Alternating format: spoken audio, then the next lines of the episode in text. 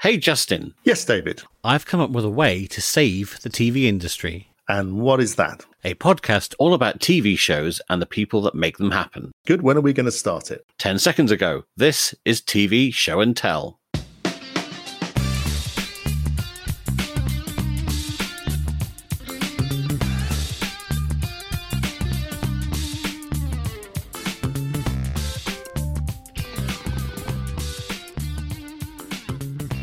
Welcome to TV Show and Tell, your tour guide to the bustling backstreets of the TV industry. I'm David Bodycombe. I'm a TV producer and games consultant from London.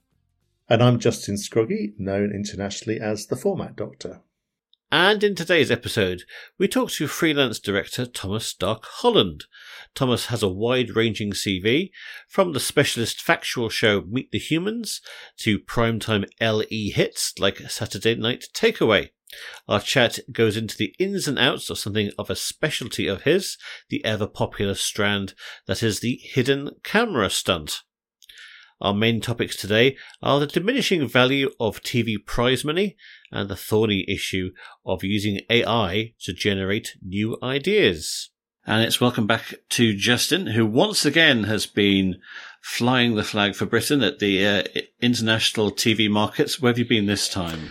This time, David, I've been to Miami in Florida to an event called Content Americas, part of C21's global set of markets and conferences around the world. I think the point of Content Americas is to bring North and South America together. Um, but to be honest with you, it was primarily Latin America represented at the downtown Hilton in Miami. Mm-hmm. So it was very Spanish speaking. Admittedly, I was there with a Colombian colleague, so most of the people that we met were Latin speaking anyway. But yeah, the general everything, the whole atmosphere about it was very Latin American. All the sessions were in Spanish, and um, all the content that was talked about was uh, was, was, from Latin America. What, what, genres does it cover? Oh, everything. I mean, it covers uh, entertainment and drama and doc. Um, though you know, drama telenovela is the major currency of that part of the world. So so I did go to a session which was called Opportunities for Entertainment Formats in Latin America. I think the main thing that I pulled out from it, possibly, you know, from what, because it's coming from my own perspective, was the importance of drama and emotion. So what the people on stage were saying was that if you're going to adapt a format into Latin America, you've really got to think about what they call the emotional map which is to say that you're making a unscripted show in a country dominated by telenovela. Telenovelas, for people who don't know, are basically limited soap operas. So they're soap operas that last, you know, anywhere between 50 and 100 episodes, and then they end, usually with everybody dead or married or both. but they're very emotional, they're very heightened drama, and that's the context into which you're putting, you know, a game show or a reality show or whatever. So if you're going to bring these shows into that world, then you've got an audience who's very, very hungry and expect, expectant for um, heightened drama. So as you know, I came rather late to the realization that whilst devices and mechanisms and formats are incredibly important, I finally realized that they're purpose was to generate emotion. It isn't sufficient to arrive at a decision point. The decision point has got to be emotional, yeah? Mm-hmm. When you're doing stuff for Latin America, you've then got to make that decision point, that emotional moment as heightened as you possibly can, and then double it, and then treble it, and then quadruple it. Mm-hmm. Um, and I found that actually very useful because it, it actually allowed me, has allowed me to read um, better uh, the content that I that I see from that part of the world. I see. So it's like it's not just a case of who's that hiding in my bedroom cupboard? You open the cupboard and it's oh, it's my brother who's also a goat. It's like it's, it's, it's, it's my like, brother who was married to my best friend who who he killed, along with the rest of the family. Yeah, during the earthquake.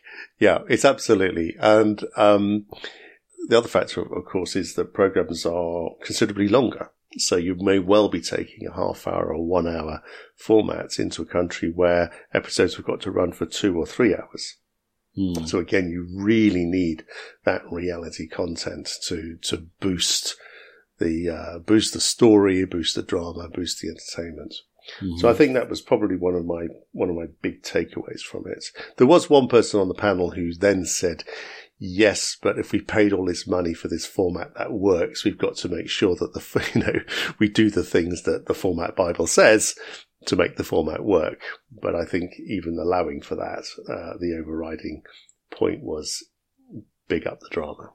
Mm-hmm. Well, it's been a dramatic week uh, for the British television industry because uh, Channel 4 have announced job losses of 18% of their workforce. That's about 240 jobs, uh, which includes finally leaving their uh, totemic London HQ with the huge number four outside it, oh. uh, which is um, very sad. Actually, it's a, that's a, a, very seminal moment, I would say. Um, I was there when we moved in. Right. so I was actually working for Channel Four when we moved in.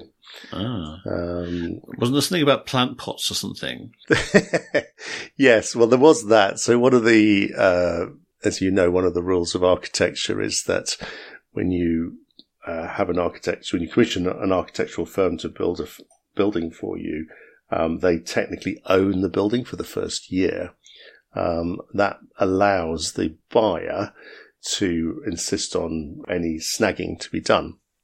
But as I discovered, it cuts both ways. So we moved in and, you know, stuck posters on the walls and put pot plants up and things like that. And then the architect came round and told us to take them all down because we were spoiling the line, apparently, spoiling the line. the other thing I remember was that um, Michael Grade was head of Channel 4 at that point, and or at least the point at which we were being consulted about what we wanted the new building to be like. And the one thing he said was, there will be no bar. Let me guess, like about five months later, they put a bar in. No, they didn't actually. No, it was it's because having grown up, you know, in an entertainment family with Lord Grade and Lute Grade and everything else, he'd seen so many careers ruined at the BBC bar ah. that he said, "I am not going to facilitate that." There's lots of pubs in Pimlico. You can go out at lunchtime, drink as much as you like. It's nothing to do with me, but I am not going to provide the means to ruin people's lives. Oh, interesting. Because mm. I hmm. did go to a screening there once, and we went downstairs, and there was drinks provided, but it was all shipped in. It was all in like ice buckets and crates and hmm. things. So that explains that. How interesting. Hmm. Anyway, back to the story.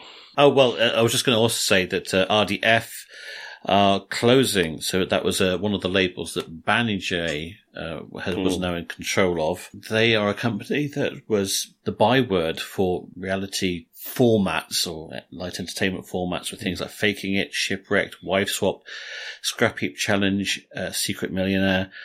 Um, that kind of genre perhaps is on the downswing at the minute, and obviously with things like uh, Eat Well for Less, uh, which is, as we mentioned uh, just the other day, has uh, got cancelled, and that was one of theirs. Uh, Only Connect is one of their formats, which they've sort of actually inherited from a an, an indie that they bought in turn. So that'll probably get moved sideways to another mm. Um, mm. production company like Remarkable. But again, that's another another yeah. major label gone.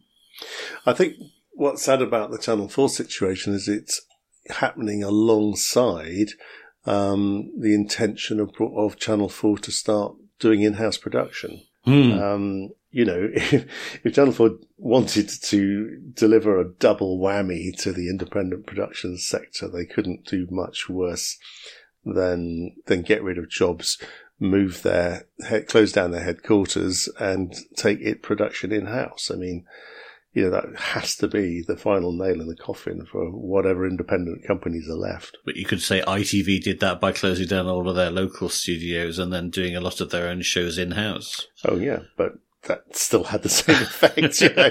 they may have done it, but uh, it was it was still pretty devastating. And uh, but I think it's diff- slightly different with Channel Four because this was their brand. Channel 4 was set up by Parliament to be a publisher broadcaster.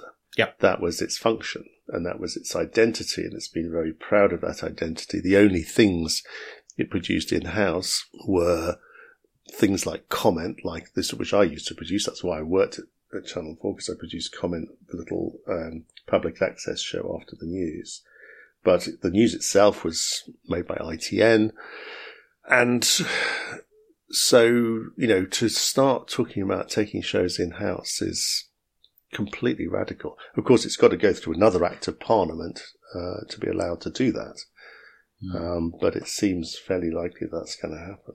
Another thing that's cropped this week is a, a kerfuffle on the business show Dragon's Den. Yes. So this is an interesting one. So the person who was pitching claimed that the product she was pitching had healed her from ME and that she'd been basically housebound, unable to walk for about five minutes, was told that she'd never recover, blah, blah, blah, blah. Went on a personal healing journey um, in, with a set of things, including diet and acupuncture and herbs and ear seeds. I still haven't quite worked out what ear seeds are. Do you know what ear seeds are? Well, when I first heard that, I just thought, are they sort of like magic beans? It's, it's, it's, it's very much in the same category to me. Anyway, whatever they are, um, she claimed that she had completely recovered, um, formed this company called AccuSeed, and Dragons were very moved by her story and very excited by the product. And it was a, I think it was a series or a format first that all six dragons made an offer. Because that was such a big moment, the BBC rather unfortunately then turned that into a viral clip and sent it everywhere to say, look, this is a big moment on Dragon's Den, at which point the medical community piled in mm. and said, hang on a second, hang on a second, you know, there's no medical basis for this whatsoever. The reason I think it's interesting is how many spurious things have been pitched on Dragon's Den over the years. Mm. I mean, isn't isn't that part of the whole snake oil element of the show? Well, we know that a lot of deals that happen on TV don't actually go through afterwards for due diligence reasons and mm-hmm. many, many other things. That's sort of, that is a now a known thing and the audience are aware of that. I think the thing that bothers me a lot about Dragon's Den is that there do appear to be some people that just go on, say you can have 0.1% of the business for a million pounds.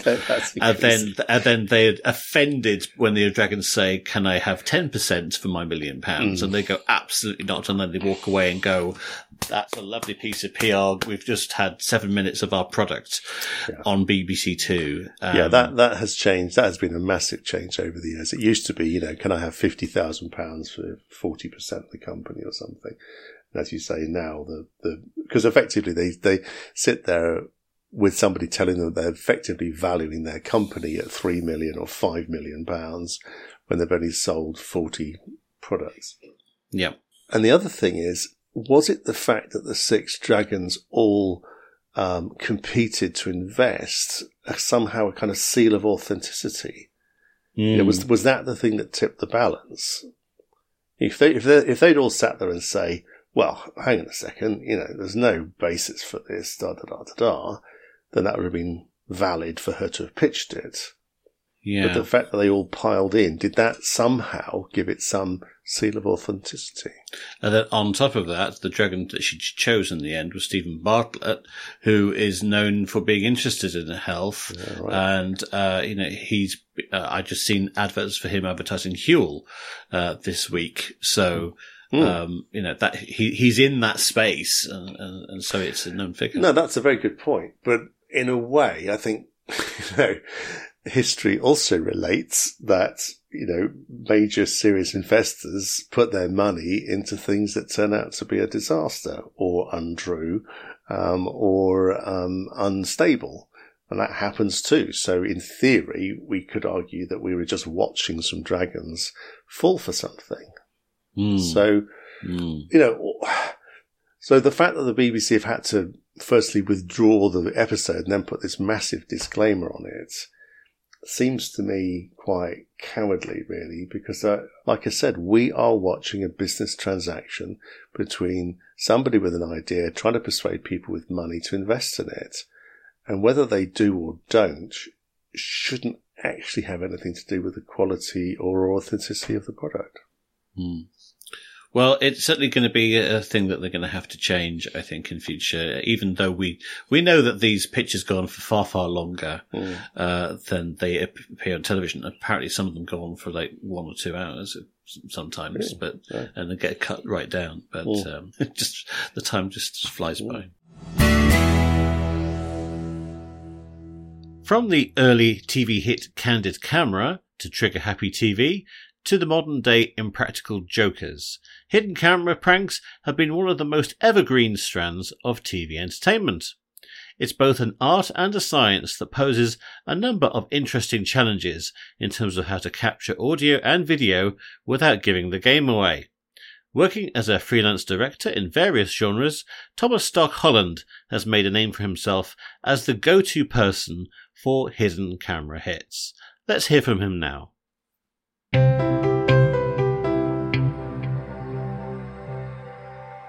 And I'm pleased to say that Thomas Stark Holland joins us now. Welcome, Thomas. Thank you for having me. Thomas or Tom? Why do you not go by Tom? Well, the name has been usurped by another Tom Holland, and um, I am currently going by my uh, name that I was given when I was born, which is Thomas Stark Holland. Otherwise, people think that I'm Spider Man, and lots of um, youngsters laugh at me and say, You're not Tom Holland. I know Tom Holland. It's not you. So I've had to go, you know, back to the uh, back to the birth certificate. You don't get confused for the historian, though. No, no, no, uh, never. Some people think I'm Tom Hollander. I don't look anything like Tom Hollander. well, I mean, um, you must have a very good disguise. and speaking speaking of disguises and pranks and things, that's obviously something that you're involved with. When you're devising a stunt, let's say, what level of planning and secrecy do you need to go into?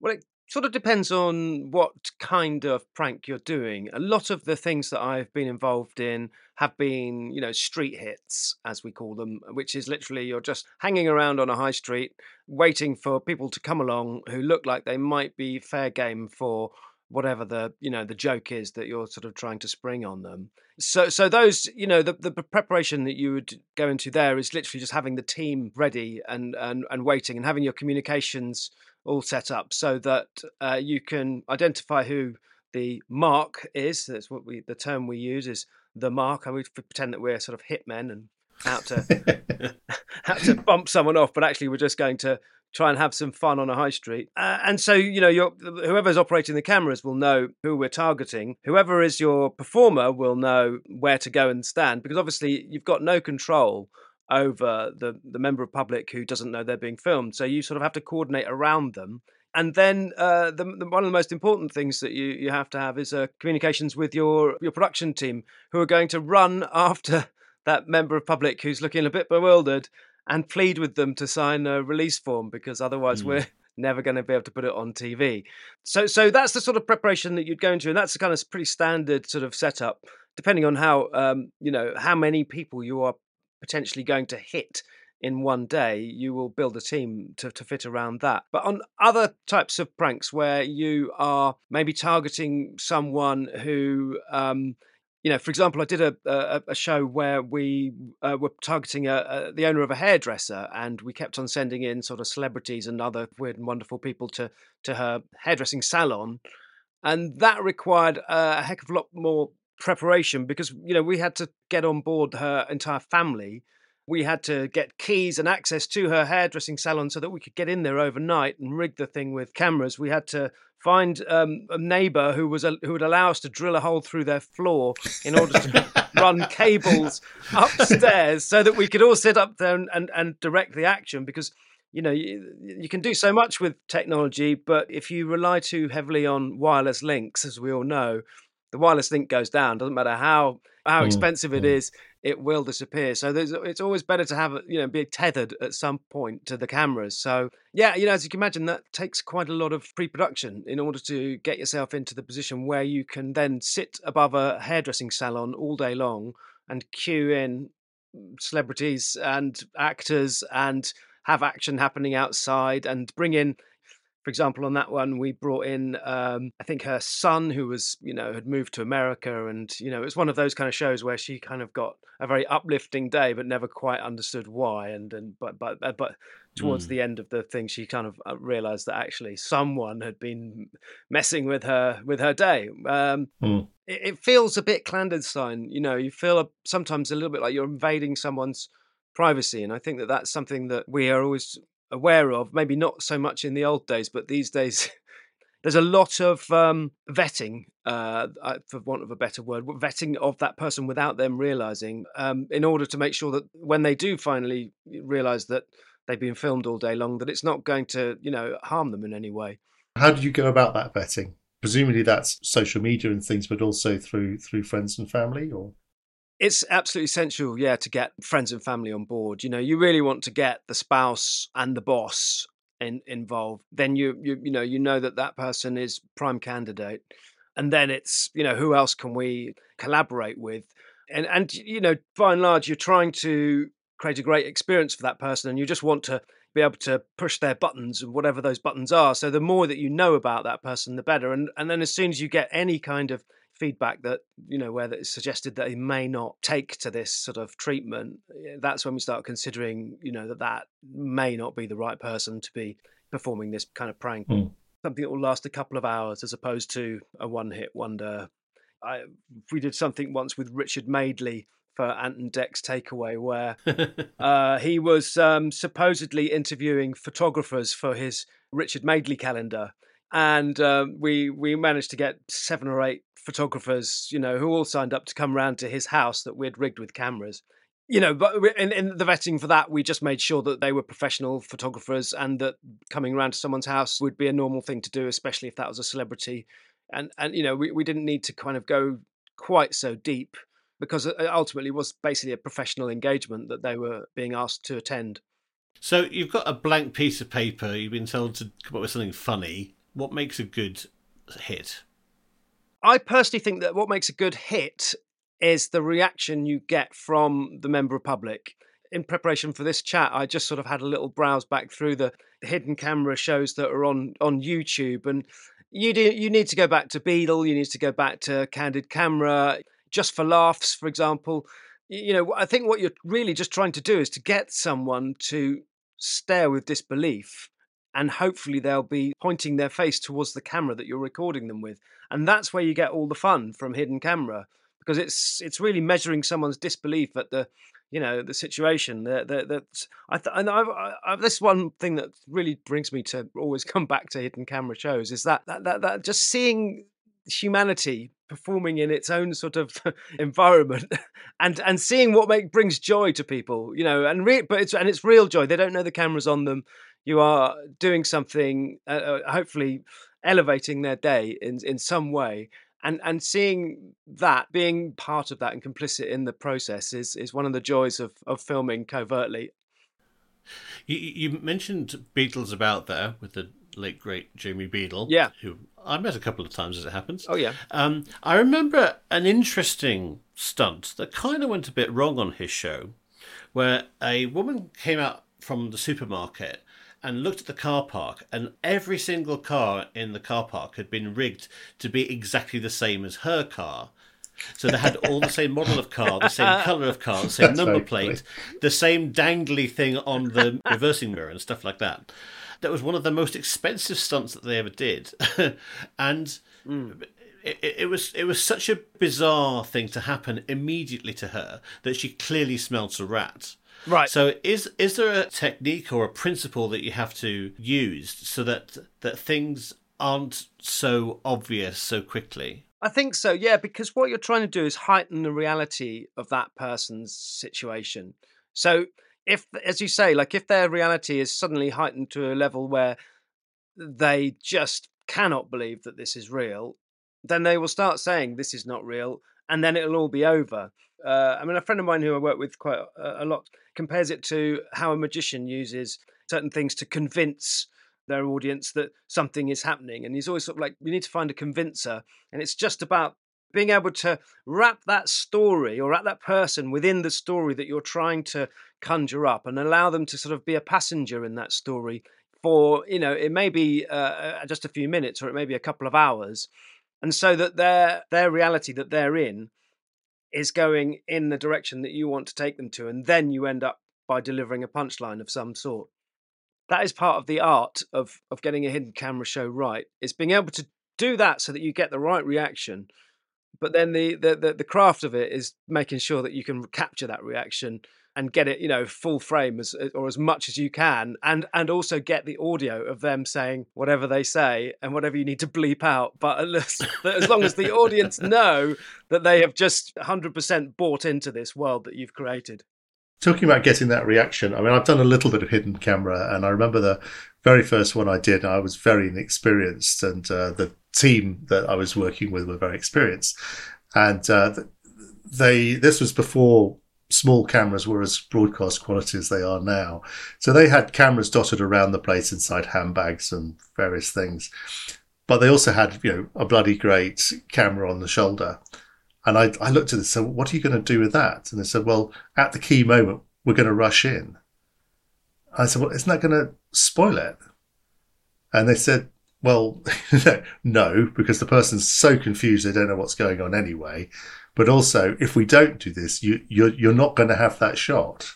so we, in order to get those big cameras um, into into someone's face, we quite often do uh, a fake news report. So you might have one of the product, product members of the team standing outside, you know, standing on the street pretending to be a newsreader, you know, and they'll be standing there with a microphone and talking into a camera, but the camera's obviously just sort of over their shoulder, so that you can use them as a as a blocker. And it, it's bizarre. People these days, you know, you, they don't see cameras as much as maybe they're used to. They're not mm. as it's not as unusual to see a camera on the street these days. People are always making films, so I think that it's much easier to make a hidden camera show on some levels the, these days uh, you know the technology has come on leaps and bounds you know you can now get 4k or 8k sort of gopros that will capture amazingly you know from from a tiny little pinprick hole and you can get a great image out of them I, I once tried to do a pilot for ITV. This was after we'd, we'd had some success with um, Off Their Rockers, and um,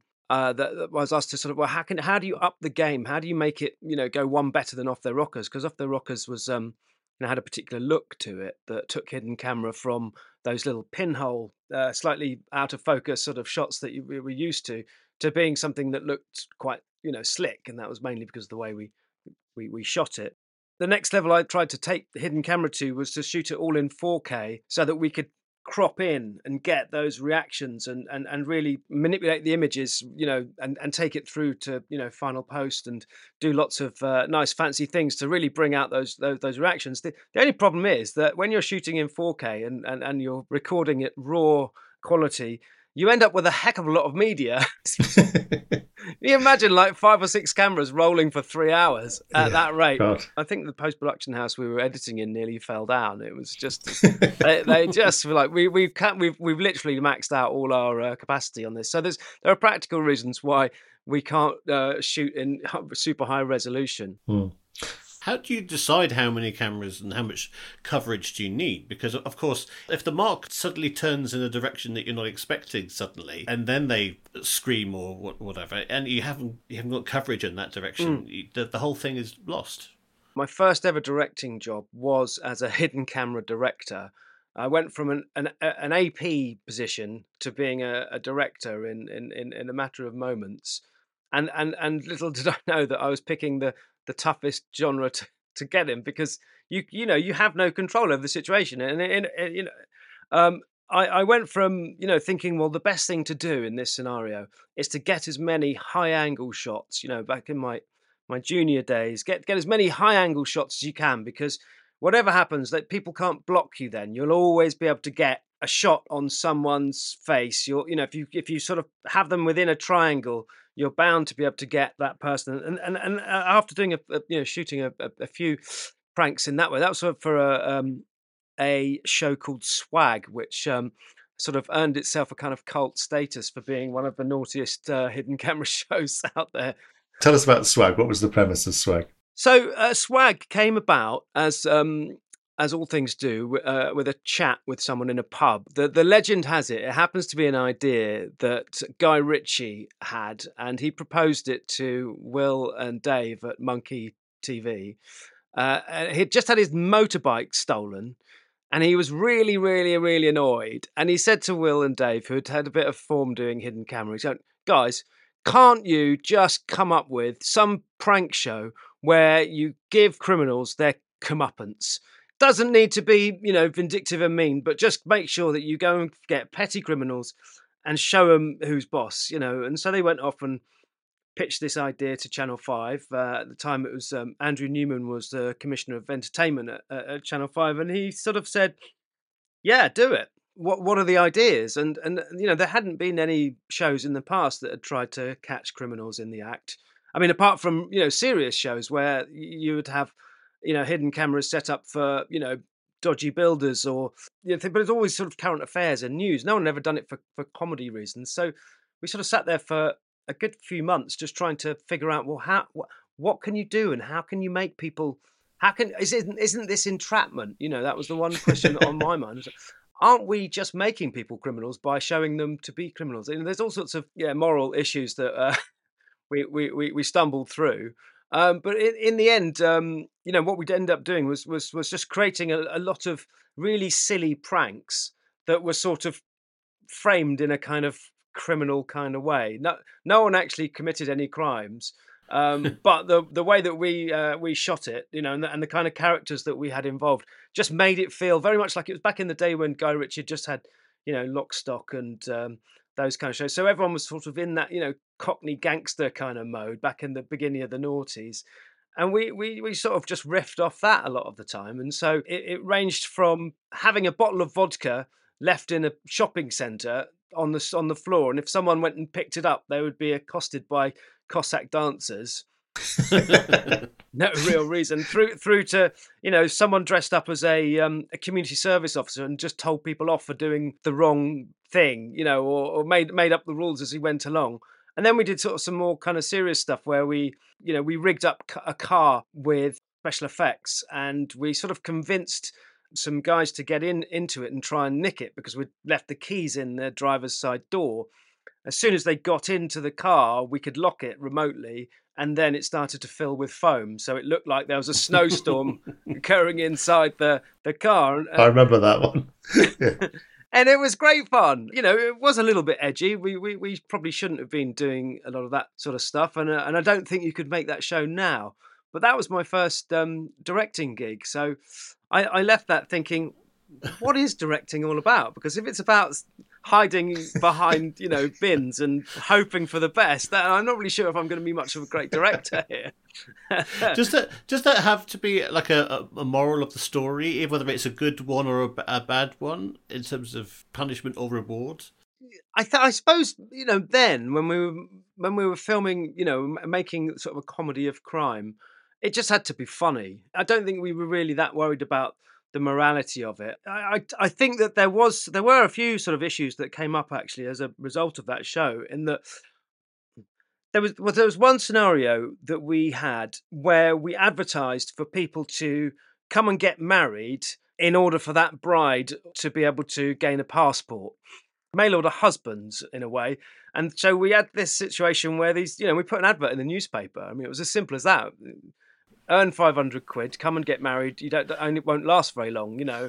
Um, and so people came along, and we we had a sort of a actor dressed up as a vicar, and we duly married a couple of couples. And you know, the one person who created the great gave us the greatest sort of performance, he went on the show. And we told them afterwards that this was a, you know, a hoax. But the thing was that this guy didn't tell us was that he was a security guard. And so when his boss saw him on on TV participating in some kind of um, nefarious act, uh, unfortunately, lost his job. You know, so it makes you realise that eh, although it was great fun, and you know he was totally complicit in in in the gag and, and knew all about it, that you can't always predict what's going to, you know, the result of, of, of what your your uh, mischievousness is, is, is going to be. So you know, there, has been there's always going to be something that that trips you up. Yeah, and you need to just yeah. I think that's that's why that show couldn't really be made these days because we were sort of head going headlong into setting people up and and sort of in a way allowing them to misrepresent themselves. And I don't know if you could do that these days.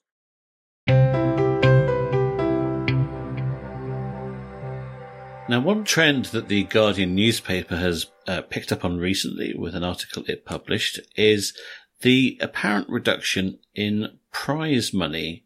Shows that used to give away hundreds of thousands or the occasional million now seem to have had their wings rather clipped. So, do you think this is a, an imagined phenomenon, or do you think this is genuine? Oh, I think it's genuine. You know, there's definitely good evidence that, you know, of course, there's still things like limitless win and so on, which are um, going for the, the big headline, um, life changing amount of money. But increasingly, I think shows have, have trimmed back. Um, I mean, you can see that simply from, you know, what happened with million pound drop, which became the hundred thousand pound drop, which was a massive drop. Yes. Um, in, and okay, it moved to daytime, but it moved to, that was partly because, you know, it was just too big a sum of money. And obviously, we, we've seen recently things like Deal or No Deal, which used to be £250,000 top box in the Channel 4 days. It's gone on to ITV in a very similar slot uh, arguably a bigger channel, and um, that's had the top box cut to 100,000, as we said uh, mm. last episode. Mm. Of course, then the, when you cross channels eh, from prime time to prime time, it can sometimes happen because Survivor on ITV had a million pound prize when, it, when we first tried it. Um, yeah. And then now it's gone to the BBC. It's rather had to uh, shrink its prize budget to a more reasonable hundred thousand pounds because they don't want to give away too many viewers' license fees, which is kind of understandable. and I, am not supposed. I don't think people going on that show will particularly feel like it's. Uh, well, they're going to feel the difference in their in their bank balance at the end of the day, but I don't think viewers are necessarily going to miss the difference. No. One reason for it is that you you know the the the point of adding this enormous prize label to a show was to get more viewers and to get more um, eyeballs on the show generally. And I think evidence suggests that that ship has sailed largely. That, you know, all the excitement around, you know, who wants to be a millionaire and so on, and the first million, million, million pound prize doesn't cut any ice these days. And so arguably, why put yourself through that pain if it's not going to give you more viewers? Mm. Secondly, that amount of money is not worth the same, is it? Our old friend inflation. Oh. yeah. Well, I, I, did a bit of research into this actually. Um, so the the old Hughie Green show, Double Your Money, uh-huh. uh, which is one of the very earliest ITV shows in the 50s. So in 1955, when that launched, that had a jackpot prize that uh, you'd win, you'd go on the jackpot trail to win the, jack, uh, the jackpot of £1,000. I went onto the Bank of England website and it pretty much is equivalent to these days £20,000. Mm. So yeah, it's quite quite a decent chunk of money. Uh, the, the, the, the, it was actually relatively uh, good cash prizes even back in the 1950s. That shows you the, the, the, how the value of money has changed. And then, yes, of course, we have had a lot of shows that are still around. The Millionaire being the obvious example, putting a pound in a millionaire square jar, um, where you know, even though they've been around for whatever it is, 25 years, uh, plus, the the money tree is still the same. so even though inflation's gone up, uh, the mm. prices have haven't changed along with it. Mm, that's true. I think another factor in all of this is where game shows play, because when Millionaire came along, it started the process of moving game shows out of daytime into prime time, where they had sat for a very long time. And so we had a rather golden age of game shows in prime time, which then required, you know, prime time level prizes. And in recent years, game shows have retreated back into, or been pushed back into daytime as reality and drama have taken over in the evenings. And so that's also necessitated a, um, an adjustment in the size of the prize. I think it definitely has been a change over the last sort of 25 years. So obviously Millionaire was a big influence. Uh, we had a slew of big wins, largely because of that show and uh, knockoffs of it, uh, like from the year 2000 to sort of the decade from like 2000 to 2010 was a really good decade to be mm, a contestant mm. on, on, stuff. Um, the number of people winning, like say, quarter of a million was, was substantial. Uh, just looking at the UK game show website and like just the 250,000 uh, pound winners, uh, in that decade, there was about 44, 45. Uh, and then the, the, there's, uh, probably about 12, half a million. Uh, there was four, 500,000 plus and because of things like Red and Black ITV show, that with Millionaire and The Vault and, other, and a few sort of like radio one-off stunt mm.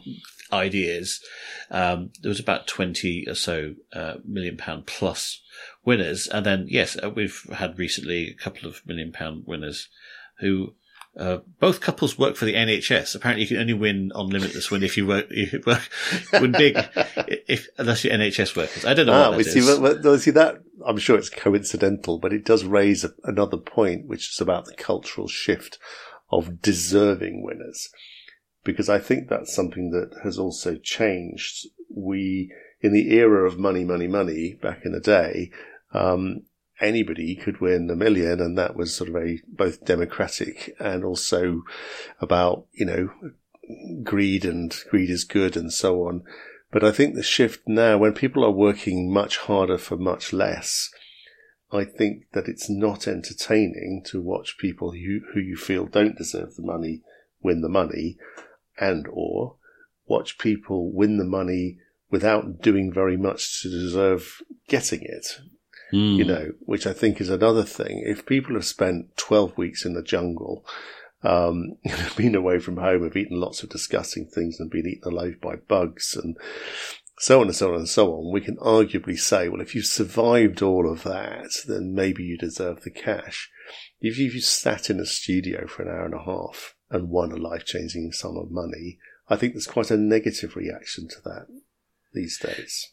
Yes, well, I mean, tacking on to the end of both of those points you've just made, and uh, when when there was uh, Red or Black on ITV, uh, the winner of that show was largely, well, entirely uh, selected on the basis of luck, mm. whether they chose the right sequence of reds and blacks to get to the end game, and uh, that do remember there was one winner who, let's say, had a bit of a colourful history, oh, and yeah. he did he did win a, a, million pound prize, and so then everybody was sort of going, mm, "Why why is this person being given that large amount of Absolutely. money?" Absolutely. Well, he was yeah he was proven to have uh, a, a, conviction for assault, and um, there was a, a huge amount of pressure for for ITV to demand the money back, but there was no legal right, no legal way in which they could get the money back.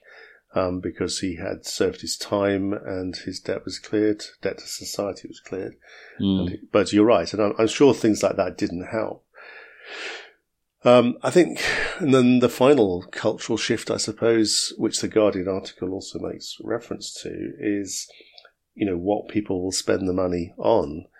Um, I remember the you know the very first winner of Big Brother, Craig, um, won seventy thousand pounds and uh, gave it to a friend for an organ transplant. Um, these days, it's you know hoping to put down a deposit on a house, you know, which seventy thousand probably wouldn't get you. Well, I, funny enough, I, I saw a tweet somebody had done where they did the maths on this oh, yeah. uh, this week, and they said uh, this is the state of the economy right now.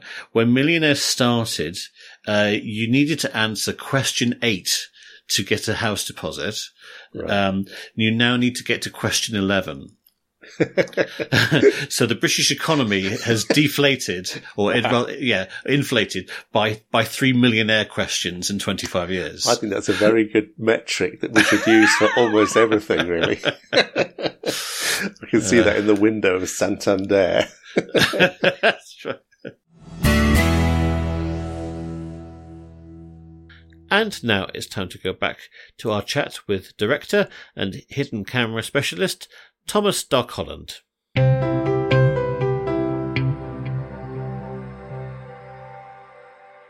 Let's just go back to the craft of it for a second because we were talking about the cameras and whatever. But, yeah. you know, just whilst cameras, as you said, we've got smaller and smaller and, and higher and higher quality, I think with Hidden Camera, it's always about the sound sound is really really important. You know you, you've got to be able to get a microphone as close to your subject as possible and and as, as as we've discussed you don't know where they're going to be facing you don't know how you're going to be able to get that microphone near them. Um, quite often what we'll do is we'll we'll put microphones you know radio mics and, uh, into litter. So quite often you'll find a ribena can with a little microphone po- poking out of the top of it we'll put them in takeaway cartons and and and, and such like and um, this works really well because you can just drop that mic down near the, the the mark and you know you can have a couple of them around and and, and when you know when, we're filming off the rockers there was always uh, a call for the soundy to go in and, and and place the drop mic before we cued in the actor. The only problem with that technique is that there are some quite officious road sweepers out there and there was more than one occasion when the soundy was- sort of got through to me on the radio and went, Right, we've got to stop, Tom, we've got to stop. I said, Why? He goes, Well, the microphone's in the back of a lorry being driven of the depot. Uh, so, so yeah, so so getting a microphone as close as possible is really important. We always sort of double mic the um, the actors um, so that they've got a mic for them, which is set to their level, and then you've got a mic that's like really boosted Oh, quite right. high, so that you can pick up whatever's being said. And and you know you the the stuff you can do with audio in post production these days is incredible. I, i'm just amazed at what can be cleaned off you know in order to get your sync nice and, and clean and, and audible. And that's the thing is you i think you could almost make a hidden camera show without seeing faces but if you didn't have any audio you just wouldn't have anything at all hmm. Quite often, you're making a separate package of stuff that gets put in another format for, for something like Saturday Night Takeaway. How do you get the style right to, to make sure that, that what you're doing fits comfortably within the tone of, of the show you're delivering for? Good question. Hmm. There's been a sort of a hidden camera style that really, you know, has existed for a long time, which has kind of existed because you've either got big cameras being hidden long distances away with long lenses, or you've got small cameras being hidden in bags or on people's bodies or, you know, in objects that you can bring close to the subject.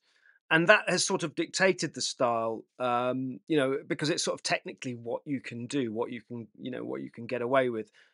As soon as you can get a you know a decent camera and a decent lens up close and personal to the person that you're trying to film without them realizing that's when i think you've you've started to crack uh you know hidden camera and you can then move on to developing a style that is Hmm. different to that sort of you know covert cam kind of look and that's we sort of tried to really push really hard for that when we were developing off the rockers um, which was a show that um, started off as a, a, a belgian format It was Benidorm Bastards. Benidorm bastards it was fantastically really surreal so the premise of it is basically the um, the comedy of um, the generation gap. So off the rockers, uh, it's fronted by uh, a gang of geriatric rascals. Um, they're all actors and they're all over eight- eighty. I mean, I, get- I, I think we might have had one or two younger stuntmen for some of the stunts, but honestly, the, the the the core cast were all over eighty and they were all absolute troopers.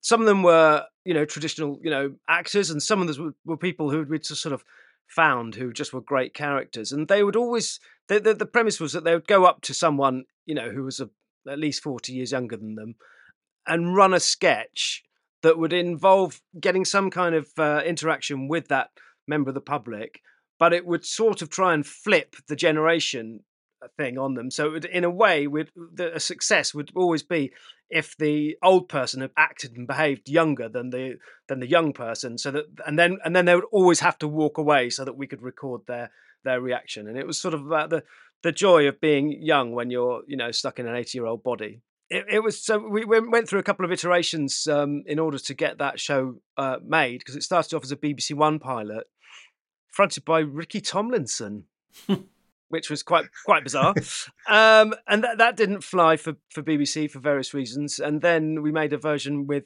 uh, for ITV, which uh, had Cilla Black as the as the host, because by that stage they'd sold the format to uh, the US, and Betty White was hosting the US version of, of their rockers, and they they actually came up with the name off their rockers. So it was interesting process to go from making a, a, a sort of UK version of a crazy uh, Belgian show to then making a UK version of a crazy Belgian show that had been taken over by the Americans and then had been turned, you know, given a sort of American uplift. And what was lovely was that all the material that, that we had, you know, the, the ability to use had come through this sort of mad process of starting off in this obscure Belgian world and then going to the US where they'd sort of had a writer's room on it for months and had come up with these fantastic ideas and then we could borrow from from that. So ITV was, you know, kind of a bit reluctant about putting a hidden camera show on tea time because they thought it would just look a bit grainy and a bit smudgy and a bit blurry, and you know, because that's kind of what hidden camera shows look like. And they said it was just at the time when um, Made in Chelsea had come out, I think, or one of those sort of really luscious looking uh, reality shows came out, and they said, "Can you make it look like that?" well, I mean, within reason, we can try. Um, so we developed this um, this technique of filming where we only used four cameras, and it was just when the, the Canon C300 camera had been released, which is um, essentially a you know, quite a small 35 millimeter lens camera, slightly bigger than your sort of DSLR camera, but it was one that could record HD video through a, um, a 35 mm lens, so you could get really nice, you know, really nice image, relatively small camera. So we had these cameras and we thought, well, how are we going to hide them? What's the best way of concealing those cameras? Because you've still got a fair amount of glass on the end of it. You still need an operator mm. to be able to, you know, manipulate the the lens and the camera and get it into the right position. You know, all these things are dead giveaways for here's a film crew trying to film a hidden camera prank show how do we get around that? And what we did, and uh, you know, we borrowed slightly from the Americans who sent us a few photos of their production process. And what they'd done was they'd managed to um, hide one of their cameras into a pushchair. And I thought, well, that's quite good because they were shooting from the back of the pushchair. And I don't know how they hadn't got a child in the pushchair, but they'd definitely got something in the way to make it look like maybe the child had just gone off and run off to buy an ice cream or something. But, you know, the debris of young children, you know, was the sort of uh, the camouflage. And uh, that made me think, well, why don't we just take a pram because a pram's a much better mounting uh, unit than a pushchair. A pram, you can actually attach a tripod head to the base of that. You've also then got a whole load of space in the pram where you can put all your camera batteries because when you're out and about filming, you're going to be draining those camera batteries like no one's business. Mm. So we end up developing uh, the the pram cam, which uh, pram cam. we we developed this pram cam. I got the art department to make up three pram cams um, using you know the sort of the bassinet, you know the, the newborn kind of prams. That's what we yeah. we used, and um, they've always got hoods on them. So we just cut a hole in the hood and stuck a lens through it. Ah. We then had uh, a couple of camera operators who were always looking a bit tired and a bit fuzzled because they had me in their ear saying, you know, go left, go right, go right. But they just looked like dads. they just looked like dads who didn't know how to cope with um, with their newborn kid. You know, once we sort of realised that actually this was the ultimate cover for filming in a in a high street or in a park or you know any kind of public space, just have a slightly frazzled looking dad. He could wear headphones because everyone wears headphones these days. You know, it just enabled us to move around. So going back to your question before about how do you get the camera in the right position and how do you make sure that you get that camera up close and personal to the, the, the subject, you just have it in a pram and you just drive it up to next to someone and no one really wants to look at you because you're dealing with a three month year old bundle of joy and no one wants to get in the way of that that that love that you're sharing with that crying child.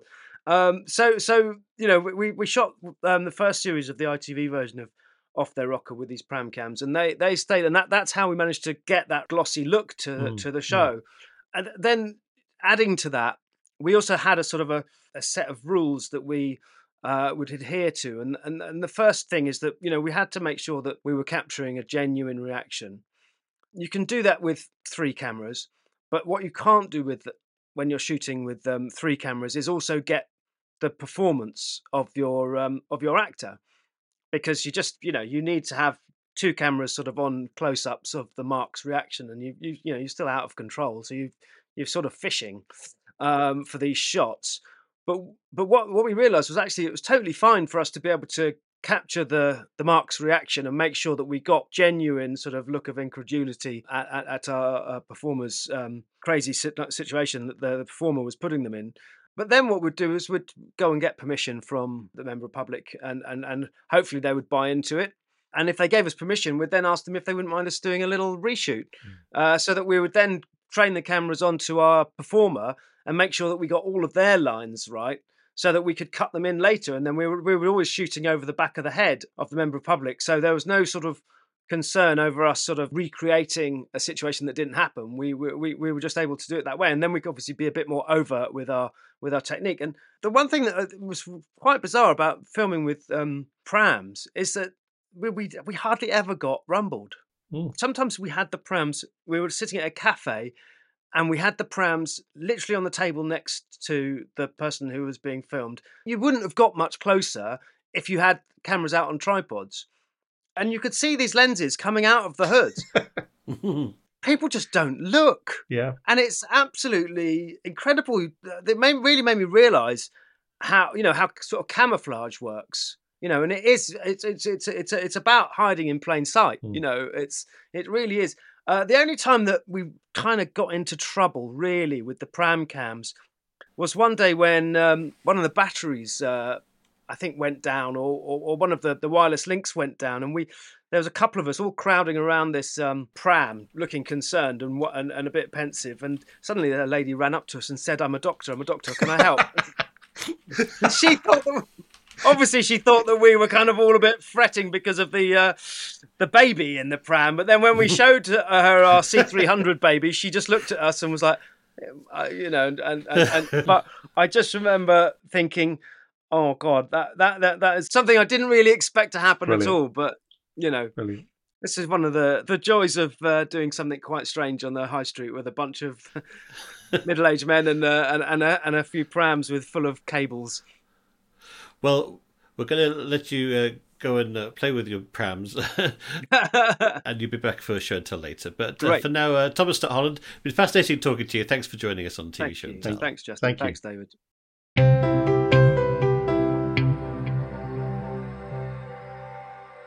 So, Justin, uh, I thought we would finally grasp the nettle of the thorny issue of AI and its impact on television. And mm-hmm. luckily, I believe you have experienced a conference about this recently. Yes, well, I was at two events actually in Vienna last month. The first was called CIMIX, which is a creative industries conference organized by the Trade and Industry Organization in Austria. Uh, which was bringing together people from different creative industries into a, into a day of uh, of sessions.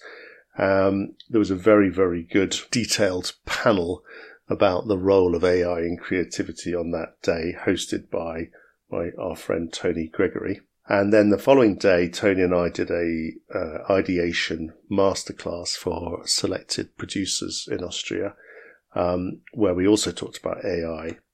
And for that, Tony put together a kind of uh, checklist of um, using AI as a creative tool, which I thought might be a useful thing to talk about here, really. So, number one, remember AI isn't creative, it is a statistical tool. Therefore, AI is about what already exists, creativity is about what doesn't yet exist. I've used AI in a number of different circumstances and in some cases it's been extremely useful and in some it's been bonehead idiotic. Yes. And weirdly, I find that the more logical things are where it disappoints. Ooh. So if you say to it, like, can I have a reference for a particular fact? It will sometimes come up with a, a URL that's either at best not relevant or it could even be just completely made up. Like yeah. it just literally doesn't point to anything. Mm. When I asked it to do something creative, let's say write an introduction for a, a, TV show in the in the form of a limerick, and this is a little bit about what the TV show mm. is about. uh, when it's come back, I've just gone, I know that that's working based on a statistical algorithm which says, I'll start here and then I'll work out what the most likely word is Mm. to follow after this. And it just does that for the whole thing after it learns what a limerick is so it formats it correctly. I've nevertheless been extraordinarily impressed with it coming back with the first chapter of a book, a limerick, uh, sometimes even a series of quiz questions, although some of those are a bit dodgy. Um, there's def- to me, it feels like there's something magic going on here. There is creativity, and I, I'm, and I'm slightly weirded out by it. yeah, I think that's fair enough. I, I, I think how impressed you are about these things slightly depends on your level of knowledge of any given subject, really. You know, if I ask it to, to give me a paragraph about some aspect of engineering and it gives me a very coherent paragraph I understand, I probably think it's great. When I asked it to come up with some rules about how to do a funeral for the Church of England, which is something I happen to know about, it was so bland as to be almost unusable. But to someone who knew nothing about funerals, it probably sounded very plausible. So I, I think that's a factor. I think the point of this particular point is that by definition, it is drawing on things that are already out there. We know that. Um, and yes, it's true that that's what we also do. That's how we ideate is by drawing on a range of experiences and so on. Um, and formulating them into something new. But there is a difference, and I think the difference is in the second of these rules, if you like. AI doesn't understand feelings and emotions. AI has no soul, no lived experience, and doesn't understand why entertainment or humour work. Or as somebody at the session said, you know, AI has never gone on a bad date. Mm-hmm. Um, and therefore, what it's drawing on might be 10 million books about jealousy, but it's never been jealous. Yes. And it kind of depends. If you were given the choice between those two things, you know, to base your reality dating show on, which would you rather base it on? And I'd rather base it on people's lived experiences rather than a machine who's read a lot of books. Number three is the time it takes to get AI prompts right is often longer than an experienced human undertaking the creative task in the first place. Well, yeah, the actual process of, of prompting is really important, isn't it? It's, um, it's, pe- I think people don't realize that you can prompt and say, look, I'm going to train you up in how something works and then Mm. get you to do it again. And yeah, that's so, if, yeah, it's, a, it's, a, it's a very big part of AI. Yeah. Yeah. And I think it's a learned skill as well. You know, I- you know, I regard myself as someone who's good at Googling because I've learned how to Google and I've learned how to ask Google things in a particular way to get what I want. So I'm, I'm finding the whole prompting thing quite interesting. Though for part of my ideation session, I did ask ChatGPT to come up with a list of book titles of non-fiction that were random. And what I wanted to do was to use the book titles as an example of, you know, use, just use this book title as a, as a way of coming up with a show. And what it came back with was probably the 10 most popular books in the world, you know, Harry Potter, the Bible, Hmm. you know, and about six Jilly Coopers. So I said, no, those are too well known. I want lesser known. And we went on and on and on and on and on with prompts. And eventually I got a list that I thought was quite good. Then I looked them up and of the 10, three were entirely made up. Hmm. The title and the authors. I mean, this is what's called hallucinating apparently.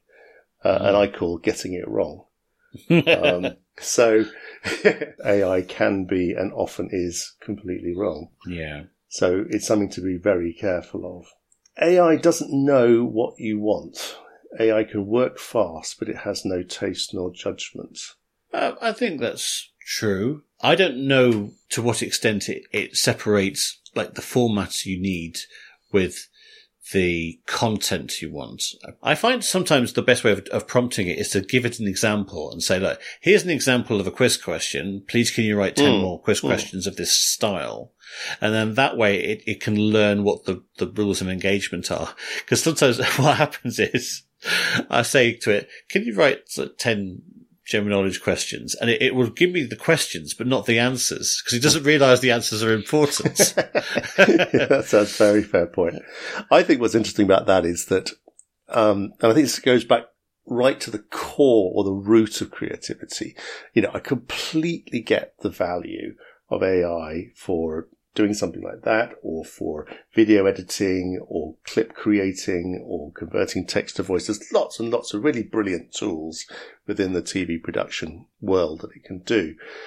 But at the point where you're trying to come up with, with a, with a new show, my big point is that the last thing you want is to reference things that are already out there. And mm. therefore you're searching for something you don't know. And the way that AI or generative AI works is to try to get you to be specific about what you want and to help you to do that. And very often those two processes are working against each other, I find. So I feel like AI needs to kind of kick in once you've got something you think, oh, that gives me a tingle factor. You know, maybe there's something there. Or, you know, if you want to create dating show, don't ask AI to come up with an original dating show. Ask it for, you know, the 20 reasons why two people fall out of love with each other. And then it can go and re- mm. read 20 million books and come back to you with a synthesis you can play with which is another of these points, which is if you're considering any form of AI, be sure why you are doing it. Hmm. And I think Tony's point there was that AI is a rabbit hole, just as we know that Google is. And you can head off down AI and really kind of end up nowhere near where you started. And 14 hours have gone by. Yes, there's this thing called creative flattery, which, was referenced at this session, um, which I rather like the idea of creative flattery, uh, which is the the idea that the more AI thinks it knows what it's what you're trying to achieve, the more it nudges you in that direction. Really? Hmm.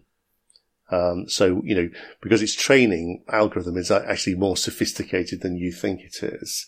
So it's trying to it's trying to read everything that it can from you about what you're trying to do and therefore it will t- take you in that direction. Um, and the problem with that is it doesn't leave any space for those surprises. It's why I always used to say to researchers, if I want you to research something, I don't, I'm not asking you to Google it because I can do that.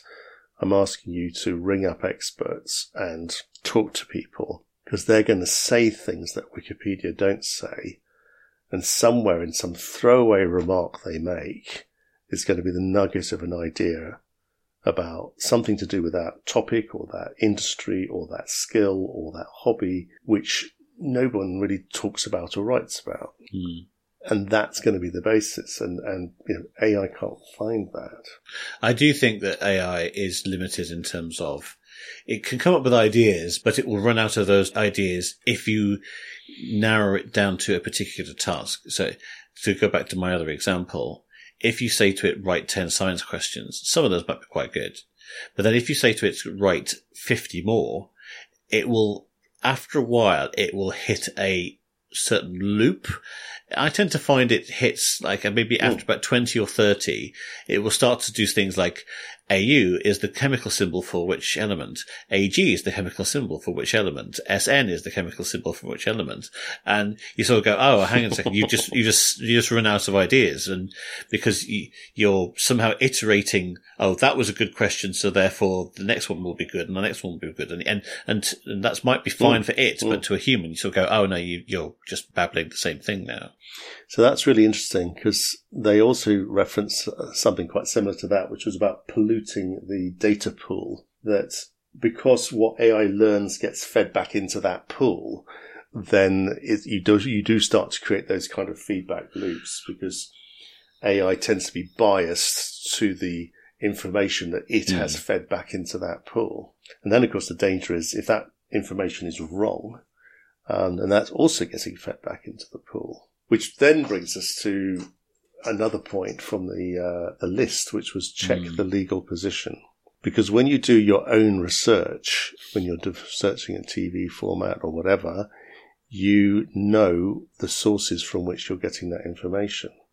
When you use AI, you don't, and you are far more likely to start developing things that already exist or start using copyright material and so on. And it's a very, as we know, it's already a, a massive issue. Yeah, I mean, uh, this is the the crucial thing for me in, in terms of use of AI. It's it's both a, a, a credible tool, but also a, huge threat, a, a, possibly a huge problem because, um, let's say you, you generate an image through AI, a graphic, and it might look like it's come up, it's generated that by the description you've you've, you've given it, um, and then only later does somebody point out actually the, the picture of that tree in the background is this artist's hand drawn tree that it's just wholesale borrowed and it's still got the, the trademark mm. signature on the trunk or, or whatever that they've carved into it. And then you sort of go, oh, hang on a second. Yes. Now, so the AI has pretty much literally copied the element of the picture. So therefore there's a huge licensing issue. Mm. But what if, for example, you know, let's go back to Jeopardy where you give the answer and then somebody has to guess the question. That answer might be lifted as an entire sentence mm. from a published document, which you've then taken wholesale yeah. without knowing. But then when I see the output from AI and it comes up with some ridiculously clever, witty joke, and I Google that and it's not on the internet anywhere. That's when I sort of go, wow, there's, there's, there's something magical going on here mm. that I don't really understand. no, you're right. I mean, there's definitely something magical. And I, and I, you know, I, I think, you know, Tony and I were very torn about this because we, we want people to use their heads, not their fingers to ideate, to, you know, to, to be creative. Um, but at the same time, we both recognize that, you know, as you say, the, the, the, magic that's there. And, you know, as with everything else, there must have been, you know, librarians that despaired when, you know, when the, when the internet arrived saying, but you'll never, but you'll have all this information. You won't know what to do with it. Well, that's still true up to a point, but we've also learnt, you know, we didn't go on courses about it. We just learnt how to use it to achieve bigger and better things as well as you know dark and terrible things, you know it is going to become a major part of all of our lives. Which AI think just brings us to the last point from the list, which was supervise. Mm-hmm. Never let I have the final word, and I think that's a good guiding principle for anything you're doing with AI and and as a tool.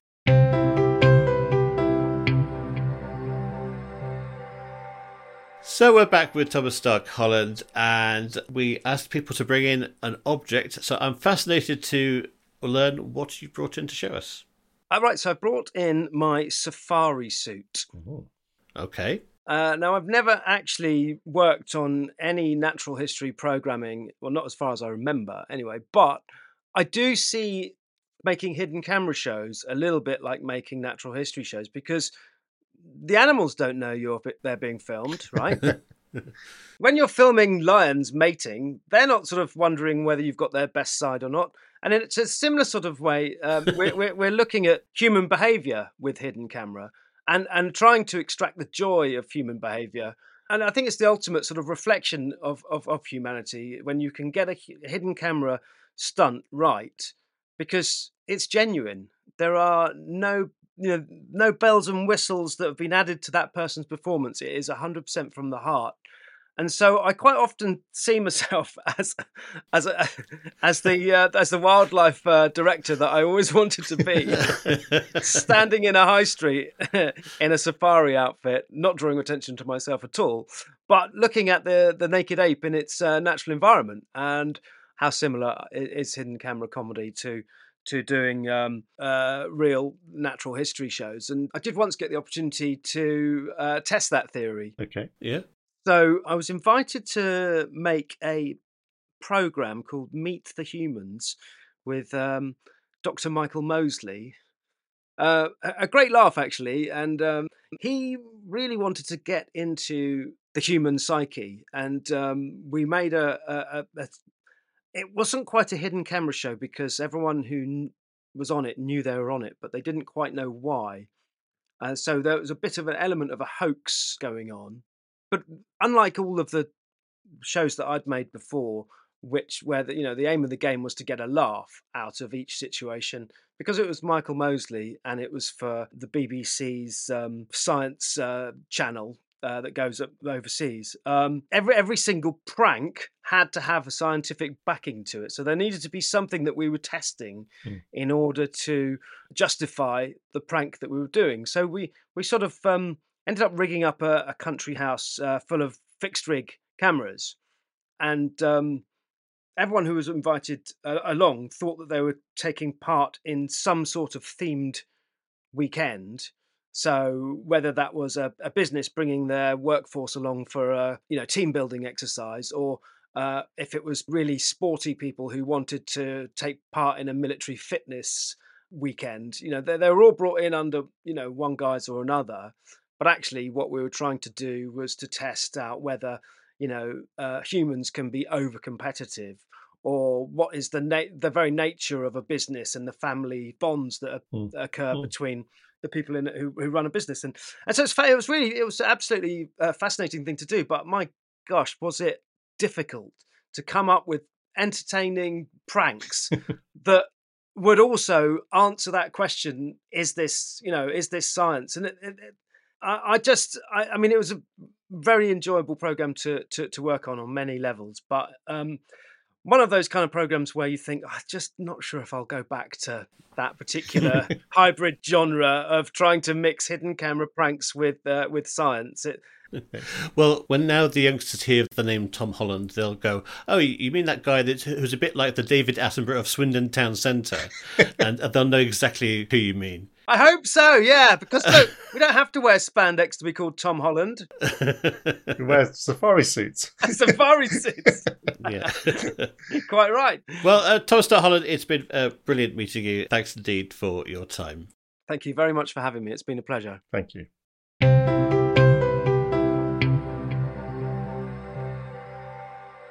All right, it's uh, four minute format time. Uh, Justin, I've got numbers one, two, three, four, five, six. Which one would you like? Uh, I'd like number one, please, Bob. Number one, we have to come up with a format with the word copy. in so we've just been talking about copying. Um, and then for a bit of fun, uh, after the four minutes, uh, what I might do is, is, uh, enter that into AI and see what format it would have come up with and see if we can beat it. All right. All right. Anyway, so our four minutes starts now. Uh, okay, so what does copy resonate? How does it resonate? Uh, copy makes you think of doppelgangers, um, of, you know, people who are different people but look the Mm. same. Um, copy is what journalists, how journalists describe the, the text that they um, submit for articles. They send in copy. Apparently, there's six people in the world that, that look like each other for any particular person because there's just not enough DNA variation in us. Right. So there's there's five other people that look like you in the world. Well, there is the uh, format Game of Clones. Yes. um, where which is sort of based around that. Um, It's, so it's, if you're trying to imitate something or someone, um, there have been sort of like uh, Chinese whispers games, Yeah. isn't there? When you have to try and mime things, and then that person tries to copy that and then copy that. yeah, there was a format that I know that was in development at one point. I don't know if it got made about somebody about basically computer analyzing dance moves by professionals and then using that analysis to train people to do the same dance move. Oh wow, that sounds very technical. Yeah, it was very technical. it looked it looked really cool actually.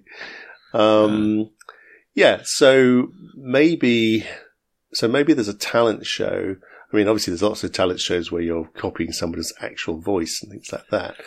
But maybe the talent is actually copying something exactly. I I suppose that's the trouble. It makes me think of Snack Masters, which is one of my favourite formats, where chefs have got to copy a popular snack bar without knowing what its ingredients are and how it's made. And of course, they Mm. can't bear not to add a dash of sangria or whatever their signature signature herb is, or something like that.